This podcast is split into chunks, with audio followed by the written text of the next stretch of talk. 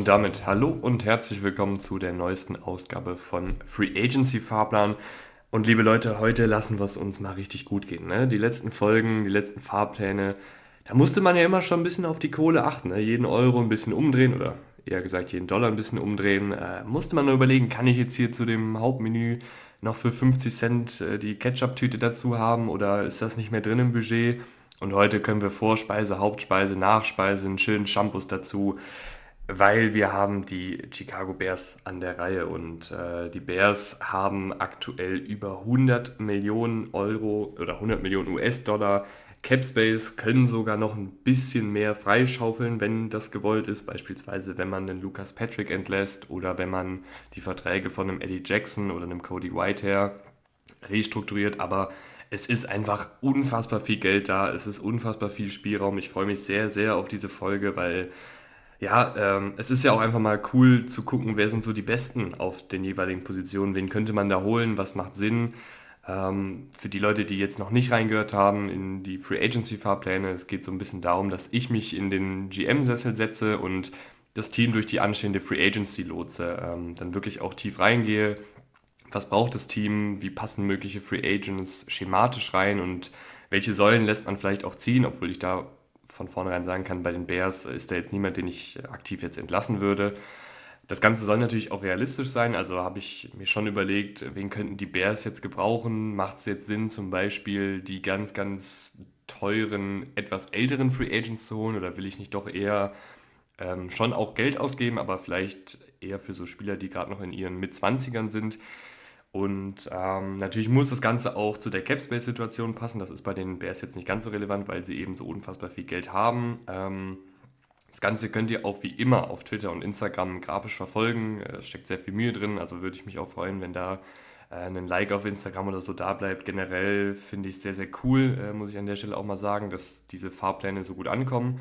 Äh, ist ja auch mal so ein kleines Risiko, was man so eingeht als, ich sag mal, Podcaster, wenn man sich jetzt hier hinsetzt und die Teams so durchgeht und das alles so ähm, ja, mehrere Stunden lang analysiert und wenn dann eine Folge so total abbraucht und das dann jetzt keinen interessiert, weil es ja schon sehr teamspezifisch ist, ähm, dann wäre das irgendwie schade, aber ich finde es sehr, sehr geil, dass äh, man da jetzt auf Twitter und auf Instagram schon an mehreren Ecken gelesen, dass äh, Leute zum Beispiel gar nicht Fan des Teams sind oder mit dem Team nichts am Hut haben aber die Folgen irgendwie so spannend, so interessant aufgearbeitet sind, dass man sich die trotzdem anhört. Und das finde ich sehr, sehr cool. Und ähm, dafür auch nochmal Danke an der Stelle. Und ich hoffe, dass wir jetzt auch in der Bears-Folge äh, gemeinsam den Kader in der Offensive und Defensive durchgehen und uns überlegen, was da so am schlausten ist. Ähm, wenn ihr das jetzt schon auf habt, das Bild, dann werdet ihr sehen, dass gerade in der Defensive eine Menge passiert ist. Wir fangen aber an in der Offensive und da ging es jetzt generell bei den Bears Offensive und Defensive für mich darum,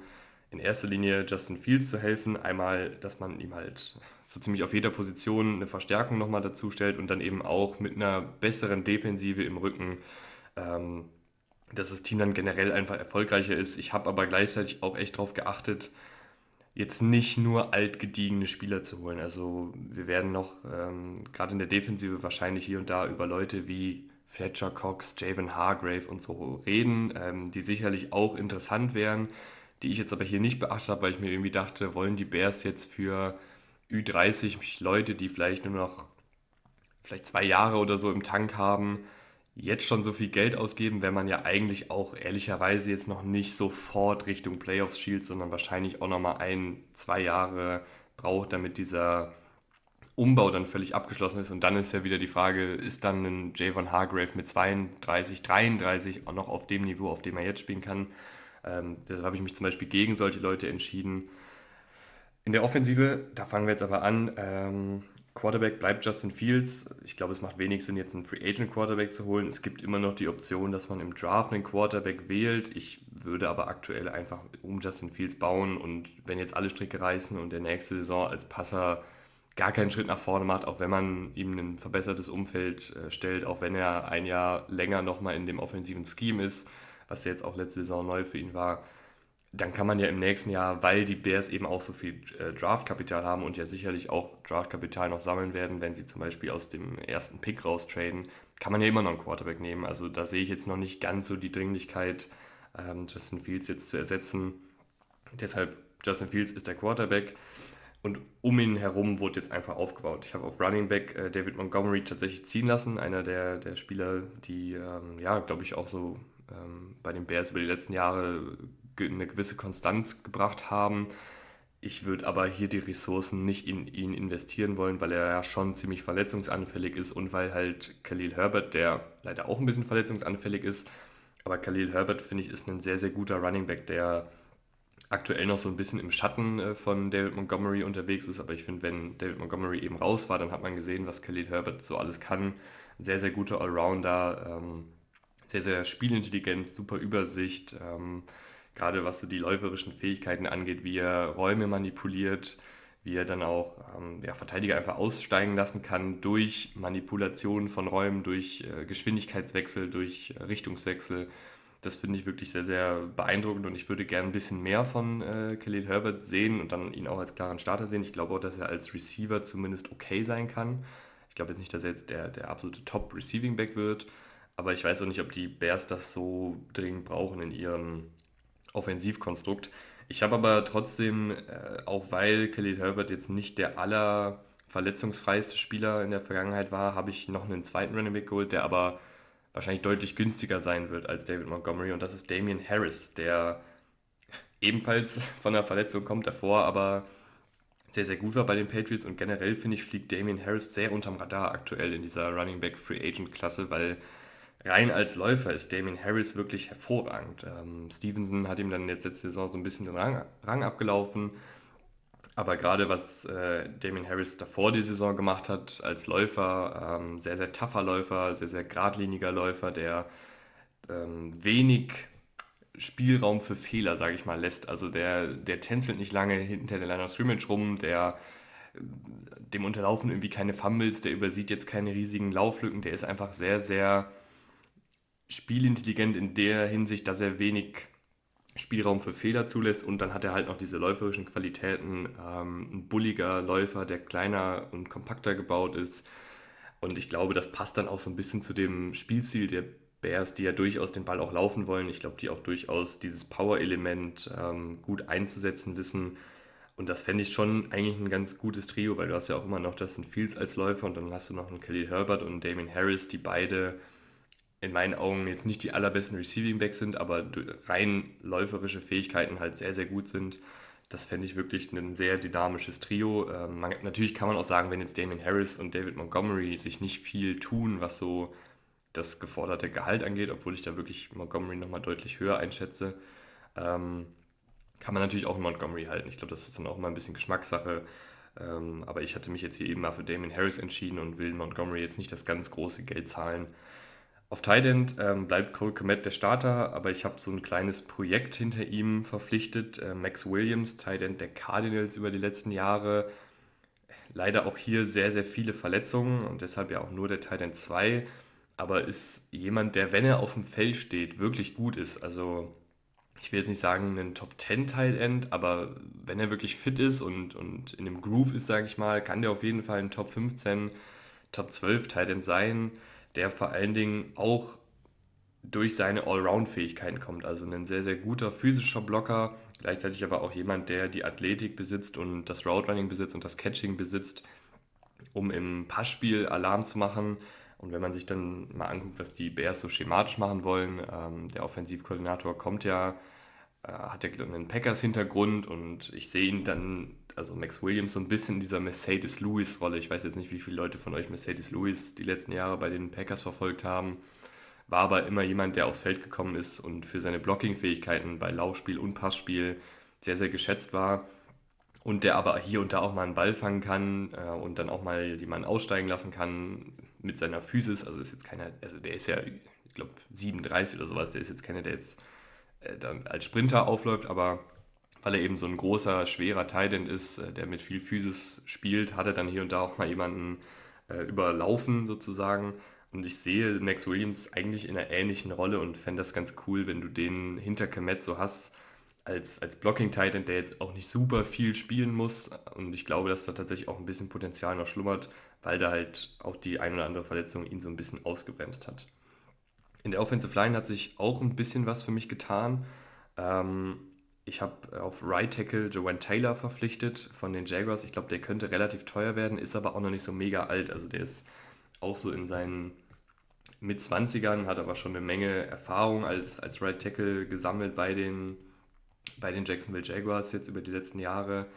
Und ich glaube einfach, dass der dann eben auch jemand ist, der jetzt nicht nur für die nächsten zwei Saisons gut sein kann, sondern der eben für die nächsten vier, fünf Saisons gut sein kann, wenn es eben dann auch alles so läuft, wie man sich das wünscht, ist halt erst 25 Jahre alt. Ne? Also ähm, 25 Jahre, gleichzeitig aber schon ähm, vier NFL-Saisons auf dem Buckel, in denen er immer gespielt hat, also war nie groß verletzt, ähm, hat in allen vier Spielzeiten über 1000 Snaps gespielt und immer auf Right Tackle, also da ist einfach eine gewisse Konstanz. Letztes Jahr auch nur 16 Pressures zugelassen, was sehr, sehr wenig ist. Also ähm, gerade was so die, die Passblock-Technik angeht, ist er, finde ich, sehr, sehr gut. Auch ein, ein, sehr athletischer Tackle. Kein dominanter Laufblocker. Da fehlt ihm, finde ich, manchmal so ein bisschen die Physis ähm, und so ein bisschen dieses Trent, Trent Williams, diese Trent Williams, äh, ich, ich schieb dich jetzt hier Richtung Seitenlinie Mentalität, habe ich so das Gefühl. Ähm, aber ich glaube, auch da kann man ein bisschen drüber hinwegschauen. Er ist jetzt keine absolute Katastrophe im Laufblocking, aber seine klare Stärke ist auf jeden Fall im Passblocking. Ähm, und den nehme ich aber dann trotzdem mit, weil er mir eben sehr, sehr gut als Passblocker gefällt, weil er jung ist, weil da auch noch Entwicklungsspielraum ist und weil er halt einfach super konstant ist die letzten Jahre. Ähm, und ich glaube, das können die Bears sehr, sehr gut gebrauchen, äh, gerade in der Offensive Line. Dahinter habe ich noch äh, Riley Reeve äh, verlängert. Ähm, ist ja ein erfahrener Tackle, der das ganz okay gemacht hat, fand ich letzte Saison. Der auch äh, Right Tackle und Left Tackle spielen kann, denke ich mal. Ähm, wenn du den da einfach als erfahrenen Backup dahinter hast, dann machst du damit nicht, nicht viel falsch. Ähm, deswegen habe ich den jetzt nochmal gehalten. Ich glaube auch nicht, dass es so teuer sein wird, weil er eben 34 ist. Ähm, das wären so die beiden Right Tackles. Auf Right Guard, Tevin Jenkins hat ja eine sehr, sehr gute Saison gespielt. Der bleibt. Ähm, und dann habe ich auf Center, kann man durchaus noch einen Sam Muste verhalten, obwohl ich ihn wirklich nicht so gut fand. Ähm, der ist halt auch noch relativ jung. Ich habe aber jetzt hier nochmal ein Upgrade, finde ich, vorgenommen, und zwar in Person von ähm, Bradley Boseman. Äh, Bradley Boseman war letztes Jahr bei den Panthers. Das war so ein bisschen mal Hü, mal Hot. Äh, also es war jetzt nicht so die dominante Saison oder der Schritt nach vorne, den man sich, glaube ich, gewünscht hat aus Panthers Sicht. Deswegen schätze ich auch mal, dass er wieder auf dem Markt sein wird.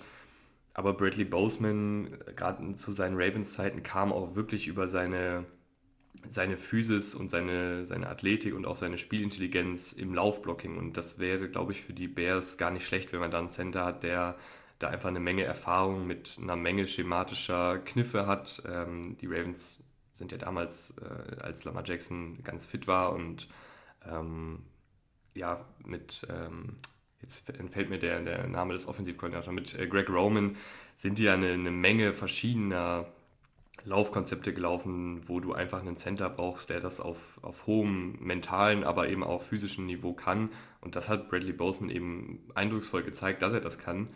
Und deshalb glaube ich, dass er auch bei den Bears da sehr, sehr gut sein kann und ähm, gerade das Laufspiel verbessern kann. Als Passblocker war er eben letztes Jahr nicht ganz so gut. Da sind ihm ein paar Penalties unterlaufen. Da hat er hier und da auch mal einen Druck zugelassen. Ich glaube, auch da, vielleicht war es auch einfach nur ein Down hier. Vielleicht lag es auch am Coaching oder so, weil eigentlich war er davor die Saisons, zumindest 2020, 2021, ähm, bei den Ravens ganz ordentlich als Passblocker. Aber ist jetzt, glaube ich, auch niemand, der technisch so sauber ist, der ähm, so athletisch ist, dass er jetzt gar keine Probleme in, in Pass Protection hat. Ich glaube, da fehlt ihm dann einfach auch so ein bisschen das Skillset eines, eines Elite-Centers. Aber ist auf jeden Fall ein guter Laufblocker und das, das wäre in meinen Augen auch ein Upgrade gegenüber Sam Mustafa. Auf Left Guard, äh, Cody Whitehair bleibt auch gleich. Ähm, dahinter Michael Schofield habe ich noch gehalten. Ähm, nicht nur wegen des Namens, der natürlich auch sehr cool ist, aber auch weil er das letzte Saison ebenfalls ganz ordentlich gemacht hat und ich das einfach mag, wenn du den einen oder anderen Routinier dahinter hast. Also mit Riley Reeve, mit Michael Schofield, hast du zwei Ü30-Jungs, die einfach schon eine ganze, ganze Menge NFL-Luft geschnuppert haben. Und das jetzt auch die letzten Jahre insgesamt nicht schlecht gemacht haben und durchaus auch eine Vertragsverlängerung dementsprechend verdient haben. Auf Left Tackle, äh, Braxton Jones äh, startet da bei mir. War ja so ein bisschen die, die große Überraschung. Ähm, letztes Jahr bei den Bears äh, ein Rookie, der äh, sehr, sehr athletisch ist, wo man aber vielleicht gedacht hat, der braucht noch ein bisschen Feinschliff, aber der kam dann wirklich rein und, und war ein sehr, sehr guter Spieler insgesamt. Also sowohl im Laufblocking als auch im Passblocking sehr, sehr viele sehr gute Momente gehabt. Natürlich noch nicht alles perfekt. Ähm, hier und da natürlich auch mal einen Pressure zugelassen, auch zwölf Strafen gesammelt. Also da ist auf jeden Fall noch Luft nach oben, aber als Fünftrunden-Pick ähm, über 1000 Snaps zu spielen auf Left Tackle ist schon mal, finde ich, ein ganz gutes Ausrufezeichen, dass da die Kurve auf jeden Fall nach oben zeigt. Und deswegen würde ich ihm jetzt hier auch den Starterposten zunächst überlassen. Dahinter hast du ja immer noch äh, Larry Borum, der ähm, auch noch ein, ein, junger Spieler ist, äh, ebenfalls noch keine 24. Ähm, das heißt, du hast mit äh, Braxton Jones, mit Larry Borum, mit einem Riley Reeve, mit einem Joanne Taylor Drei von vier sind da echt jung, haben aber gleichzeitig auch schon ihre Erfahrung in der NFL gesammelt und dann hast du einen Riley Reeve, der zur Not, wenn da Verletzungen sind oder wenn es jetzt mit einem Braxton Jones oder Larry Borum gar nicht klappt, der da, glaube ich, reinspringen kann und äh, zumindest adäquates Tackle-Play geben kann. Wide Receiver ist ja auch eine ganz große Baustelle bei den Bears gewesen. Ähm, Habe ich mich aber schwer getan, da jetzt unfassbar viele Ressourcen reinzustecken. Ich finde, dass sie auf jeden Fall im Draft sich nochmal umschauen können, ob da in den frühen Runden was für sie dabei ist. Ähm, Gerade wenn man halt zurücktradet und wenn man dann, keine Ahnung, vier, fünf Picks äh, in den ersten 60 Picks oder sowas hat, dann kannst du da auf jeden Fall einen Receiver nehmen. Ähm, ihr werdet ja noch die, die Draft-Folgen hier hören. Da gibt es auch einige Receiver, ähm, die sehr, sehr unterschiedliche Skillsets mitbringen. Da kann man dann ja gucken, was man am besten braucht. Und ähm, Deswegen habe ich jetzt hier nicht so mega viel gemacht. Äh, ich habe Daniel Mooney als Starter, klar.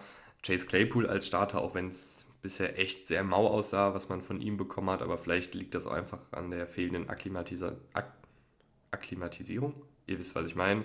Ähm, vielleicht, wenn da jetzt dann die Offseason kommt, wenn man dann sich eingewohnt hat, dann wird das vielleicht besser, weil Chase Claypool kann ja Football spielen. Ich glaube, da sind wir uns alle einig, ähm, dass das eigentlich nur noch besser werden kann, weil es war schon, muss man ja auch ehrlicherweise sagen, ziemlich enttäuschend, was da von ihm kam. Ähm, du hast noch einen EQ St. Brown dahinter, der das finde ich hier und da echt ganz gut gemacht hat. Ähm, ist aber jetzt, glaube ich, auch keiner, der jetzt unbedingt ständig auf dem Feld stehen sollte, weil dafür fehlt es ihm einfach an, an Tempo, an Konstanz im Route Running, ähm, in der Art und Weise, wie er Separation kreiert. Aber durchaus finde ich auch jemand, der sich irgendwie als Nummer 3, Nummer 4 etabliert hat, ähm, dann ja auch über gute Blocking-Fähigkeiten kommt, ähm, sichere Hände hat mittlerweile. Also fand ich, war, ich war positiv überrascht von der Saison von EQ St. Brown.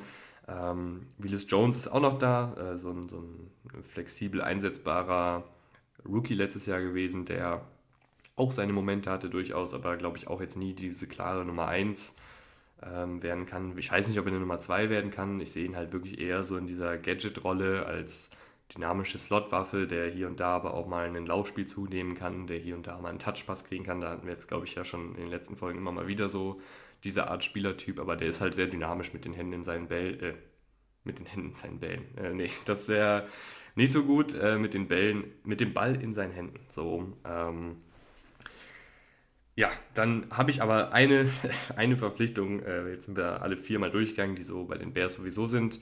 Ähm, eine Verpflichtung habe ich aber gemacht und zwar Jacoby Myers. Äh, der könnte natürlich sehr, sehr teuer werden und generell könnte es bei den Bears sein, dass sie hier und da ein bisschen draufzahlen müssen. Also ähnlich wie bei den Jaguars, die ja letzte Saison vielleicht nicht das attraktivste Ziel waren, aber halt mit, mit den großen Scheinen gewunken haben und so dann vielleicht auch die Konkurrenz äh, ausgestochen haben, weil ein Jacoby Myers, wenn der von den Patriots ziehen las gelassen wird, der wird ja sicherlich von 10, 12 Teams Angebote kriegen und dann kommt es ja so ein bisschen drauf an, ähm, nicht immer nur, wer bietet am meisten, sondern auch, mit welchem Quarterback will man vielleicht spielen, mit welchem Trainer will man spielen und ich glaube, da können die Bears jetzt aktuell noch nicht so richtig die Trumpfkarte auf den Tisch legen, dass sie sagen, wir haben jetzt hier einen, einen Top 5 Passing Quarterback und wir haben den besten Coaching Staff der Liga und wir haben irgendwie die letzten fünf Jahre alles äh, zerrissen in den Playoffs.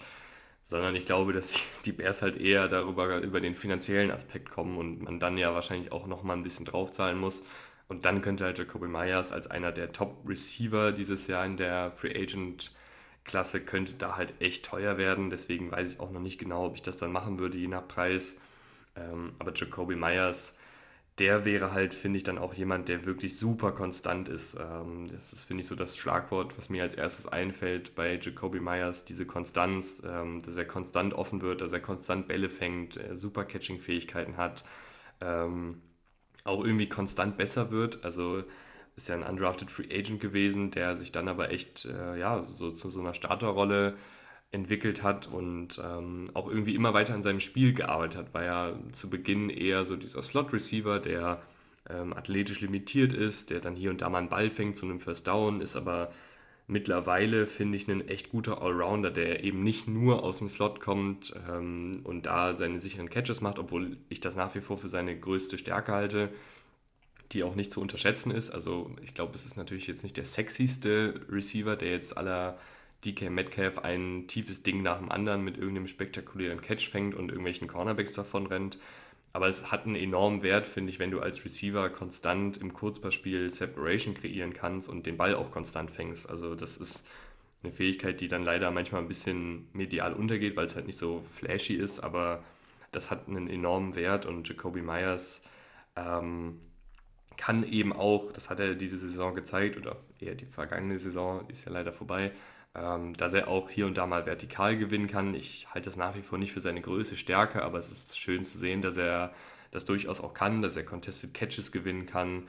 Ähm, also wirklich ein, ein sehr guter Allrounder, der athletisch irgendwo schon limitiert ist, aber das durch eine Menge Technik, eine Menge Wille äh, und so wegmacht. Also das finde ich ähm, bei ihm wirklich sehr lobenswert und deshalb fände ich, wäre das auch ein ganz guter Fit für die Bears, weil dann sieht man, finde ich, wiederum auch das Gesamtkonzept und da habe ich ja auch jetzt schon oft drüber gesprochen, dass ich es gerne mag, wenn Receiver unterschiedliche Skillsets äh, mitbringen, weil man dann ja auch immer so ein bisschen nach Matchups gucken kann, nach Situationen gucken kann. Wenn du jetzt nur Speedster hast oder nur großgewachsene Receiver, dann bist du einfach auch, finde ich, ein bisschen limitiert in dem, was du machen kannst.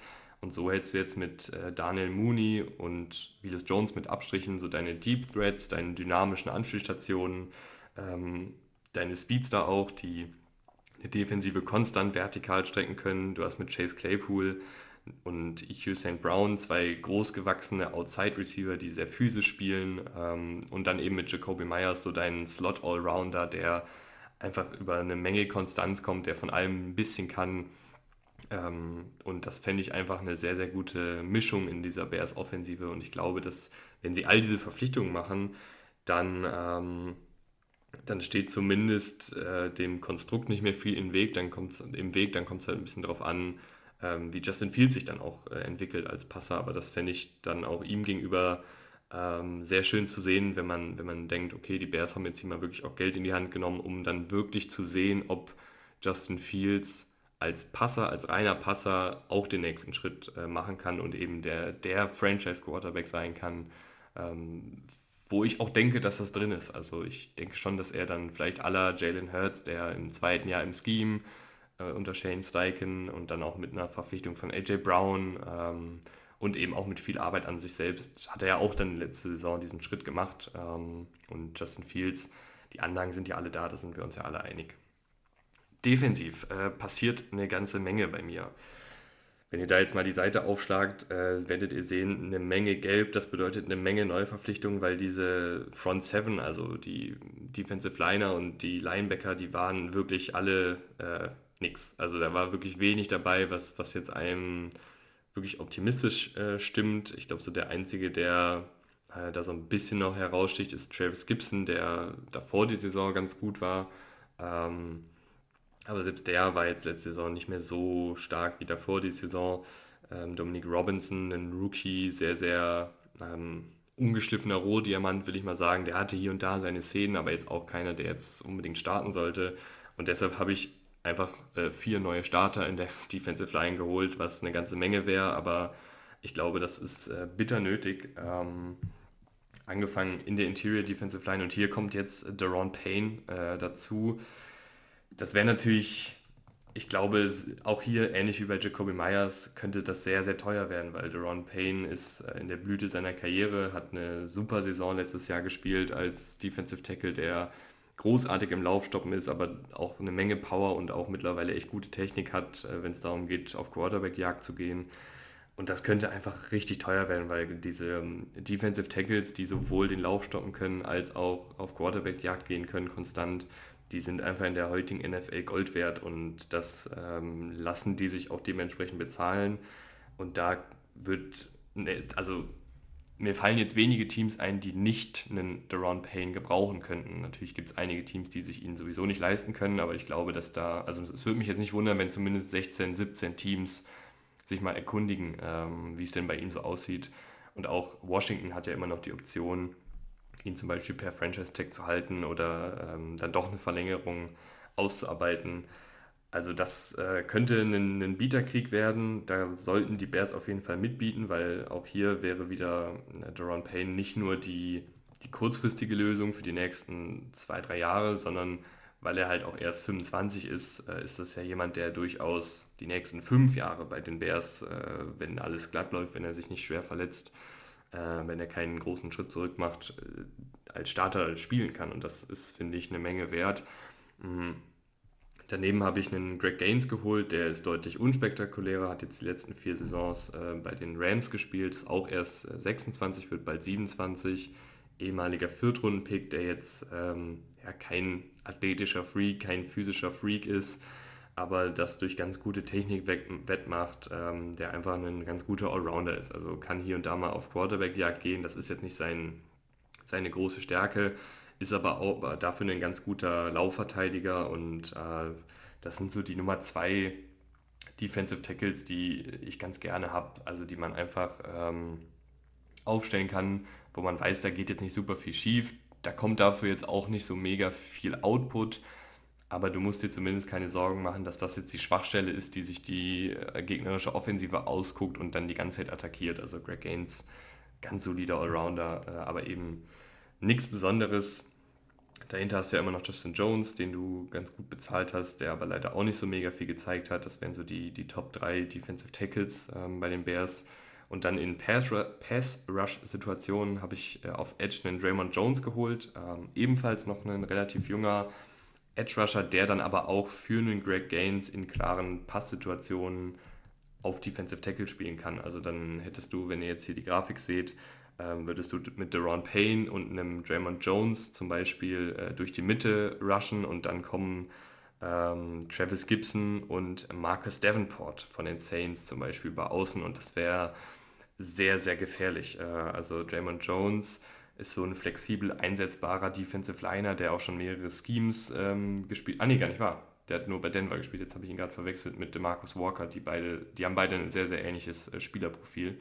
Ähm, aber Draymond Jones äh, war jetzt die letzten vier Jahre nur bei den Broncos. Ähm, kam da wirklich äh, oft über seine Qualitäten als Pass-Rusher sehr, sehr explosiver erster Schritt, ähm, ein physischer ähm, Pass-Rusher, der aber gleichzeitig, obwohl er 280 Pfund wiegt, äh, eine Menge Geschwindigkeit hat und ähm, auch gute Quickness, also sehr agiler Spieler.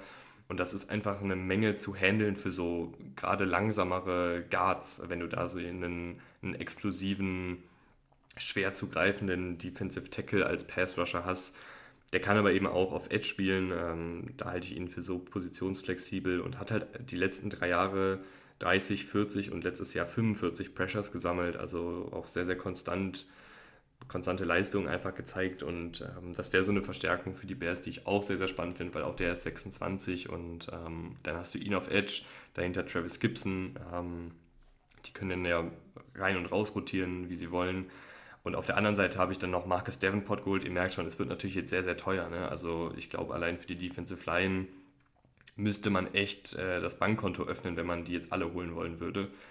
Und ähm, ja, Marcus Davenport ist, finde ich, ein, irgendwie ein ganz interessanter Spieler, weil man irgendwie gedacht hat, ähm, gerade in dieser tief besetzten Defensive Line der Saints gelingt ihm nach der vorletzten Saison, also nach der Saison 2021, 2022, so der komplette Durchbruch. Da hat er wirklich in vergleichsweise wenig Path Rush Snaps, also da hat er knapp 300, ähm, hatte eine Menge Pressures gesammelt, eine Menge Sex gesammelt und ähm, sah da wirklich aus wie so ein Spieler, der jetzt in Jahr 5 dann ähm, komplett durch die Decke geht. Das ist nicht ganz passiert, ähm, leider nicht an die Leistungen angeknüpft, obwohl er immer noch ganz gut Pressures gesammelt hat, sind halt die, die Sack-Zahlen ähm, runtergegangen. Also äh, letzte Saison einen halben Sack, was für ein Basswasher irgendwie nach sehr, sehr wenig klingt. Natürlich sind Sacks auch manchmal ein bisschen Glückssache und so, aber ein halber Sack ist einfach schwierig. Ne? Also davor das Jahr hatte er 9. Ähm, die Pressure-Zahlen sind jetzt gar nicht so krass runtergegangen. Also letzte Saison 34, davor das Jahr 42. Das ist jetzt kein großer Unterschied, aber ich finde, man hat auch gemerkt, dass ihm so ein bisschen dieser letzte, ja, so dieser letzte Schritt fehlt, die, dieser letzte Schritt Explosivität, den er davor die Saisons gezeigt hat. Ich glaube, er hatte auch die eine oder andere Verletzung, wenn ich mich nicht irre. Ähm, aber in der Theorie ja ein super talentierter Passrusher, der in der NFL, obwohl er auch erst 26 ist, ähm, schon seine fünf Jahre gespielt hat und auch schon seine guten Zehn hatte. Also der kann in der Laufverteidigung mit seiner Länge, mit seiner Physis und auch seiner Athletik äh, wirklich gut sein. Der kann aber gleichzeitig auch durch die gleichen Attribute ein sehr, sehr effizienter Pass-Rusher sein, der ähm, echt für, gerade für langsamere, ältere Offensive Tackles ein absolutes Problem ist, weil er halt sehr viel Länge mitbringt, aber gleichzeitig auch sehr viel Explosivität. Und das ähm, ist einfach eine sehr gefährliche Kombi, hat auch ein Power-Element in seinem Spiel, also an sich ein sehr, sehr vielversprechender Edge-Rusher, der in der NFL auch eben schon gezeigt hat, dass er das sein kann. Jetzt geht es dann so ein bisschen darum, kriegt man dann auch die Konstanz rein. Ich frage mich so ein bisschen, was so sein Markt ist, weil für ihn spricht natürlich äh, ehemalige Erstrunden-Pick, durchaus schon Produktion in der NFL, auch noch nicht so alt. Ähm, aber dagegen spricht halt letztes Jahr ein halber Sack, hier und da auch mal ein bisschen inkonstant, so als Spieler, die eine oder andere Verletzung. Also ich bin einfach mal gespannt, was, was er so ähm, preislich kosten wird. Aber das finde ich dann bei den Bears wiederum einen sehr, sehr, ähm, sehr, sehr, sehr spannende Defensive Line, die um Lichtjahre besser ist als das, was sie da letztes Jahr aufgeboten haben. Und auf Linebacker ähm, habe ich dann auch noch eine Verpflichtung gemacht, die ich tatsächlich für relativ wahrscheinlich halte, äh, wenn er auf den Markt kommt. Das ist Bobby Okereke. Ähm, der Head Coach der Bears war ja bei den äh, Colts davor, äh, Matt Eberflus. Und der kennt Bobby Okereke halt aus Colts Zeiten, Linebacker äh, von den Colts, der ja auch also ist ein bisschen undersized so als, als Linebacker, aber das ist ja in der heutigen NFL normal. Ähm, der ist aber einfach sehr, ich finde ihn sehr spielintelligent. Also der macht da wirklich viel, hat äh, viel Verantwortung innerhalb des Schemes der Colts. Also manchmal, also ich sag mal so, Darius Leonard kennen ja alle, oder jetzt heißt er Shaq Leonard, ähm, den kennen alle, der macht ja auch seine Splash Plays und oft war es halt so, dass ähm, damit Darius Leonard diese Splash Plays machen kann, teilweise, äh, die hat er natürlich auch manchmal einfach aus Instinkten gemacht, aber teilweise, dass er diesen Freiraum hat, auch auf diese Splash Plays zu geiern, brauchte es halt einen Linebacker dahinter, der ihm so ein bisschen den Rücken frei hält, der ähm, dann manchmal auch komplexere Coverage-Aufgaben hatte, der komplexere Aufgaben im, innerhalb eines Spielzuges hatte. Und das war oft Bobby Okereke und der hat das über weite Strecken dann auch wirklich sehr gut gemacht. Ähm, ist ein, ein guter Coverage-Linebacker, kann auch seine Plays in der Laufverteidigung machen, ein, ein solider Tackler. Ähm, und auch hier 26,5 ist er aktuell. Da ist, glaube ich, auch noch vielleicht ein bisschen Luft nach oben oder zumindest ähm, denke ich dann nicht, dass er jetzt die nächsten Jahre stark abbauen wird. Und durch die Familiarität mit, mit Eberflus sehe ich da wirklich ähm, sowohl den Need bei den Bears, dass man eben auf Linebacker was macht, und gleichzeitig halt auch, denke ich mir, dass, dass das dann auch durchaus passen würde. Daneben äh, startet tatsächlich äh, Jack Sanborn, letztes Jahr Undrafted Free Agent, äh, einer der wenigen Undrafted Free Agents, die ich tatsächlich ähm, ganz gut gefunden habe, die ich auch gesehen habe. Also ich habe jetzt nicht alle Undrafted Free Agents gesehen, aber Jack Sanborn ist mir damals schon aufgefallen, als ich mir Leo Chanel angeguckt habe. Haben ja beide in der Wisconsin Defense gespielt, beide auf Linebacker. Und Sanborn hatte ich schon damals in der Team Preview oder in der Division Preview ähm, der Bears gesagt, dass das, glaube ich, jemand sein kann, der sich durchaus irgendwie Spielzeit verschaffen wird, weil der einfach so spielintelligent ist, weil der so sicher als, als Spieler ist und ähm, in dem Sinne, dass er wenig Fehler macht. ist natürlich athletisch limitiert, ist jetzt kein, kein super schneller Linebacker, ist jetzt kein super physischer Linebacker, aber durch seine Spielintelligenz hat er eben auch seine Plays gemacht, hat sich dann ja auch seinen Starterposten verdient, dann sich, glaube ich, leider verletzt gegen Ende der Saison. Aber wenn du den so als Linebacker 2 hast, hast du da, finde ich, zwei sehr spielintelligente Linebacker, die durchaus Plays machen können, die aber vor allen Dingen dafür sorgen, dass jetzt nicht so viel schief geht. Und das ist ja auch was, das, das hat ja auch einen gewissen Wert. Ähm, also Jack Sanborn mag ich sehr, mag ich sehr gerne und ähm, würde ich dann auch nochmal die Chance geben, sich als Starter zu zeigen. Wenn das gar nicht geht, äh, habe ich hier noch mit Nicholas Moreau verlängert, der das auch ganz ordentlich gemacht hat auf Linebacker, ähm, der eben schon ein bisschen erfahrener ist als ein Jack Sanborn beispielsweise.